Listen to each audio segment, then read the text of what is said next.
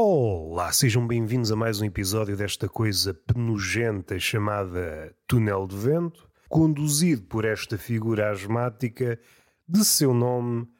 Queres ver? Ah, vai. Não sei se é uma flatulência, se é um arroto, ou é uma competição entre uma coisa e outra. Se bem que a vitória é uma vitória entre aspas. Será que podemos chamar vitória? Será que dentro do corpo já tem um som?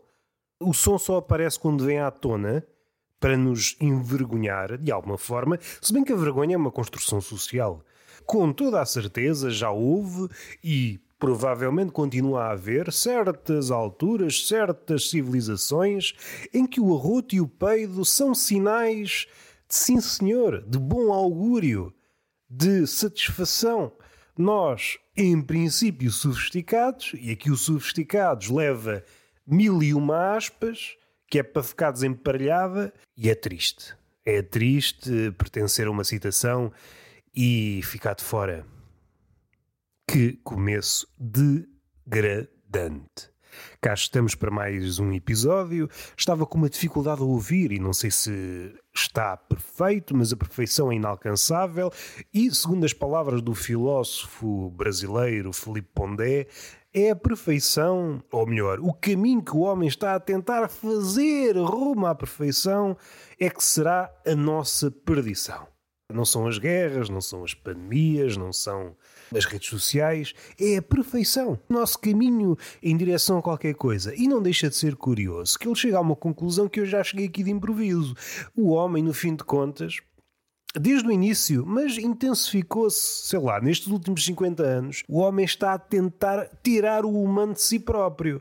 Chegamos aqui a uma conclusão estranha, em princípio, a não ser que vocês tenham uma tola alta lá com ela, que tudo o que é humano é insatisfatório. Tudo o que é humano é do lado do mal.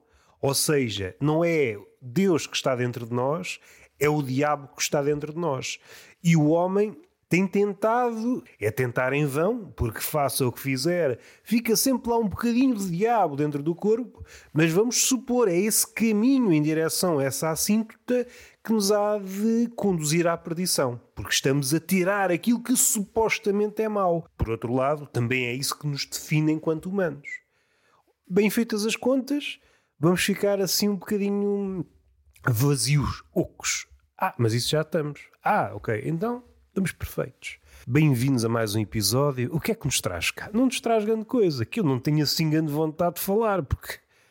Mas. O que é isto? Já falámos 600 e tal episódios. Será que há assuntos por trabalhar, por afagar? Ah, com certeza.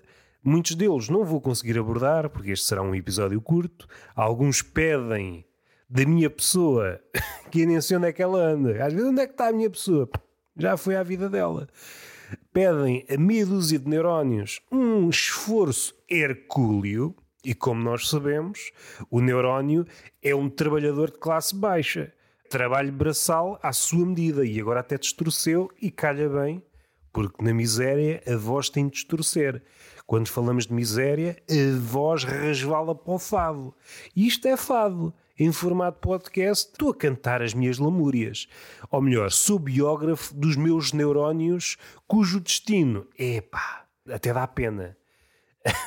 Se fôssemos sérios, os neurónios de um homem a partir dos 30 e poucos já não têm sinapses, já não têm ideias. Eles criam letras de fado.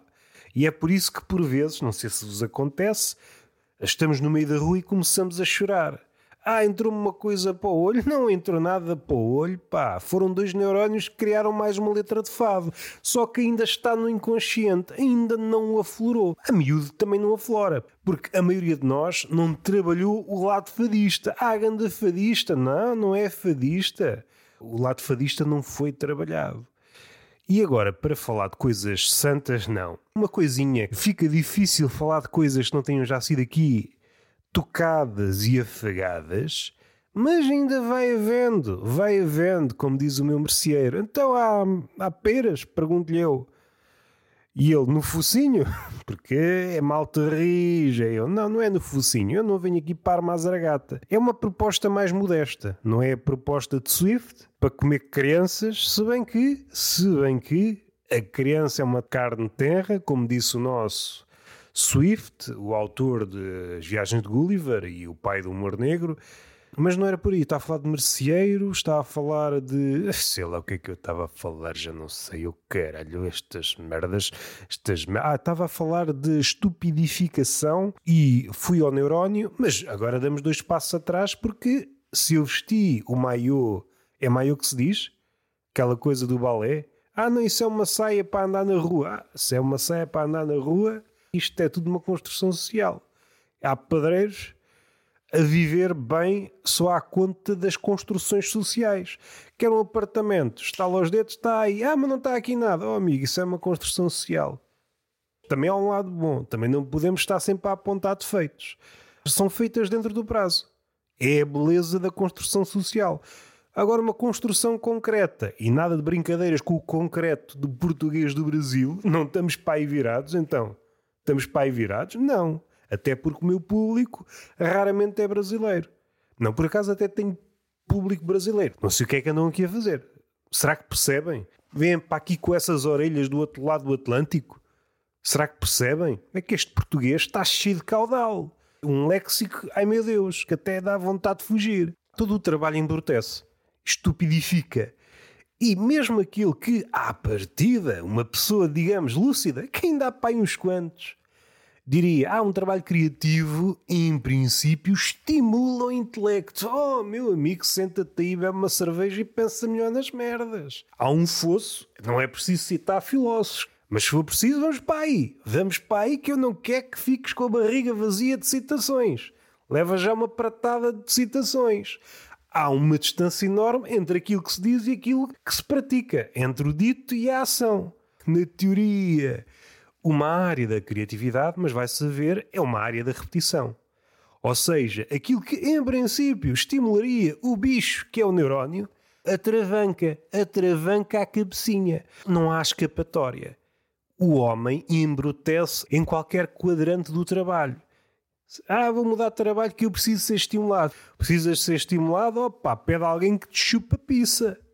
Agora no trabalho, ah, não, ok, não vamos por aí. As pessoas que sabem viver na sociedade não fazem este tipo de ligações, que são ligações que não ficam bem. Não é o tipo de coisa que se possa dizer numa entrevista de emprego. Eu sei fazer piadas marotas, dê-me qualquer coisa, dê-me uma ideia que eu ajudo a descambar. Oh meu, eu não quero ajudas no descambanço. Cada um descamba à sua maneira. e riem-se e riem-se e depois não ficam com emprego. Porque às vezes também há destas. Ah, o riso é o melhor remédio. Hum, não sei se é. Não sei se é. Há certas situações que o riso pode ser um veneno. Imaginando esta situação, não é uma situação que eu queira para mim. No meu particular, é fantasiosa. Imaginando que eu me dispo e fico com, com aquela coisa capa ali. É um pênis, vamos dizer que é um pênis, para atalhar. Exibo o pênis à fêmea e a fêmea resolve fazer o quê? resolve rir. O riso aqui não é um remédio, é o riso aqui é um veneno. E não é um riso de opa, vamos para a folia, vamos lá laborar. É o riso de epá, o que é que se passa aqui? É com isto que trabalhamos? Vou pousar, porque eu já sinto a voz a distorcer, mas ao menos não está a música de fundo, que às vezes a música a, a música está muito alta e entretanto intromete-se intromete-se na minha voz e ficamos todos a ganhar. Se a música sufocar a minha voz, ficamos todos a ganhar, porque a música é sempre melhor que a voz. Sinto que não disse nada, mas a ideia para fechar é qualquer trabalho embrutece uma pessoa. Embrutece. Uma pessoa até antes de trabalhar, ui, está com a cabeça, cabeça mesmo apinhada de ideias. Inclina a cabeça para um lado, quando sei, sai um universo pela orelha. Tipo aquele começo do, do Rabelais do Pantagruel, sai-lhe um gigante pela orelha, sai-me um gigante pela orelha, já me aconteceu. E eu, opa, se calhar vou ao médico. É capaz de não dar saúde a ninguém. E o trabalho suga-nos. Fica reduzido a um bom dia e um cafezinho e uma torrada. Todo o meu discurso emagrece. Fica pouco fluido, fica pouco corajoso, fica pouco dado, fica pouco dado ao arabesco.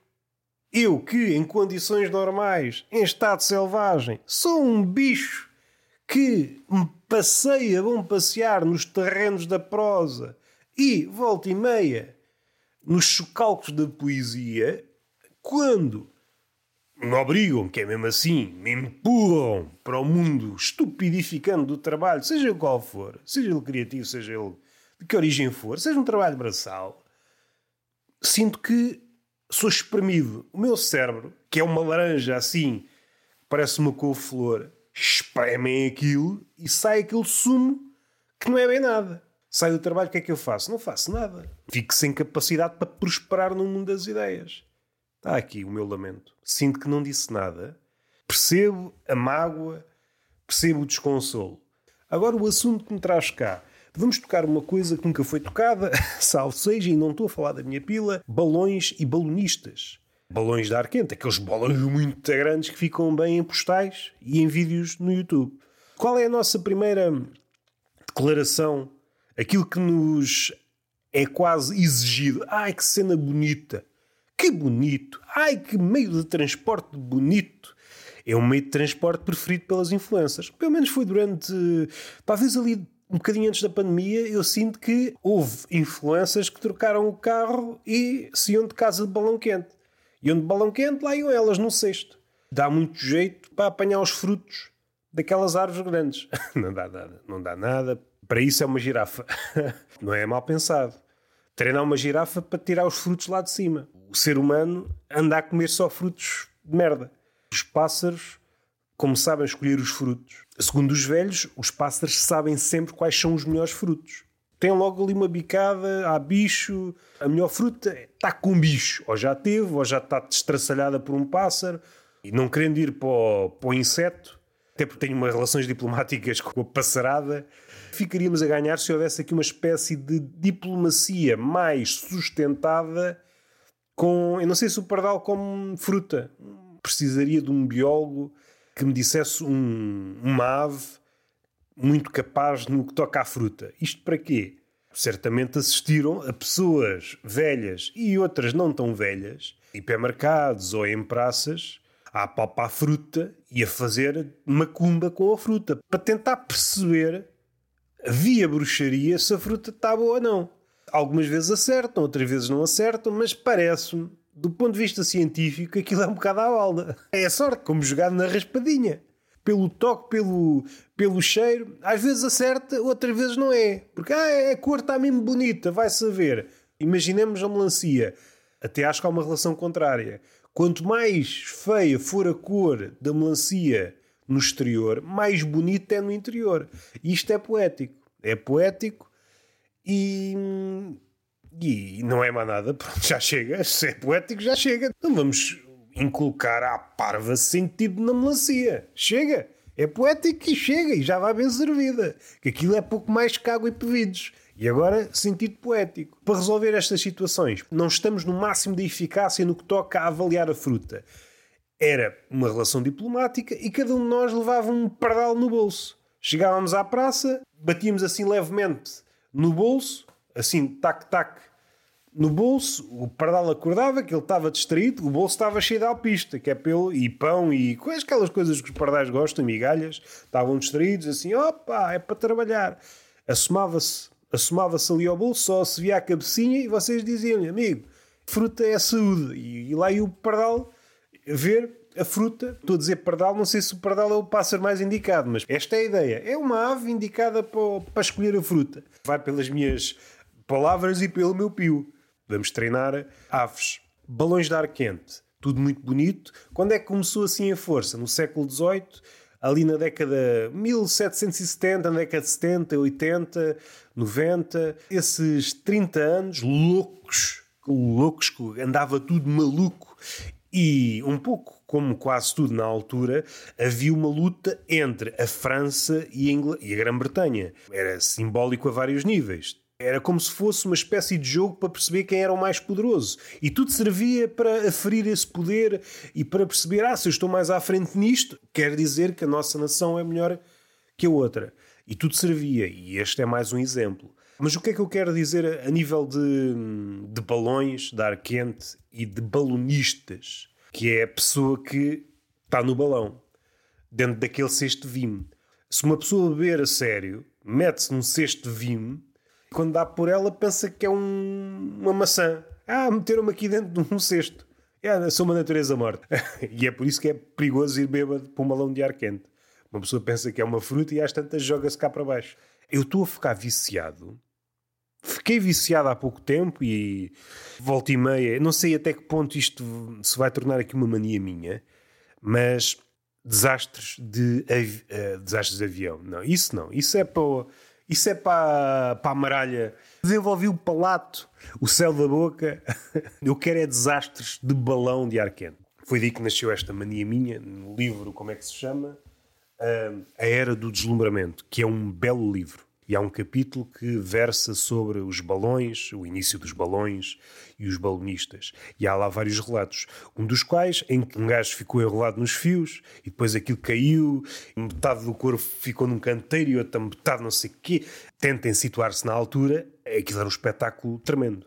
Havia multidões atrás do balão. Havia pessoal em cima de cavalos a perseguir o balão. Era uma loucura. Uma pessoa ou ficava em casa a fazer filhos ou ia perseguir balões. Era uma espécie de raposa. Acho que houve um poeta que até fez esse paralelismo. Não sei se foi o William Blake. Se calhar não, porque o William Blake, e aqui se vê também que o gênio, por vezes, dá assim umas calinadas. Para muitos é um gênio na poesia, também tem obra feita na pintura. Mas ele não olhava com bons olhos para estas primeiras tentativas do homem se pôr lá em cima. Não achava muita graça. Não sei se estou a pôr palavrinhas na boquinha do William Blake e a dizer que para ele era sol de pouca dura. E não estou aqui a fazer graçolas. Ele achou, ah, isto é só um capricho. Depois passa. A reação do homem, e neste caso um gênio, em relação a uma coisa que está a aparecer, o gênio o gênio nunca é perfeito. É um homem, na sua essência, antes de ser gênio, é um homem.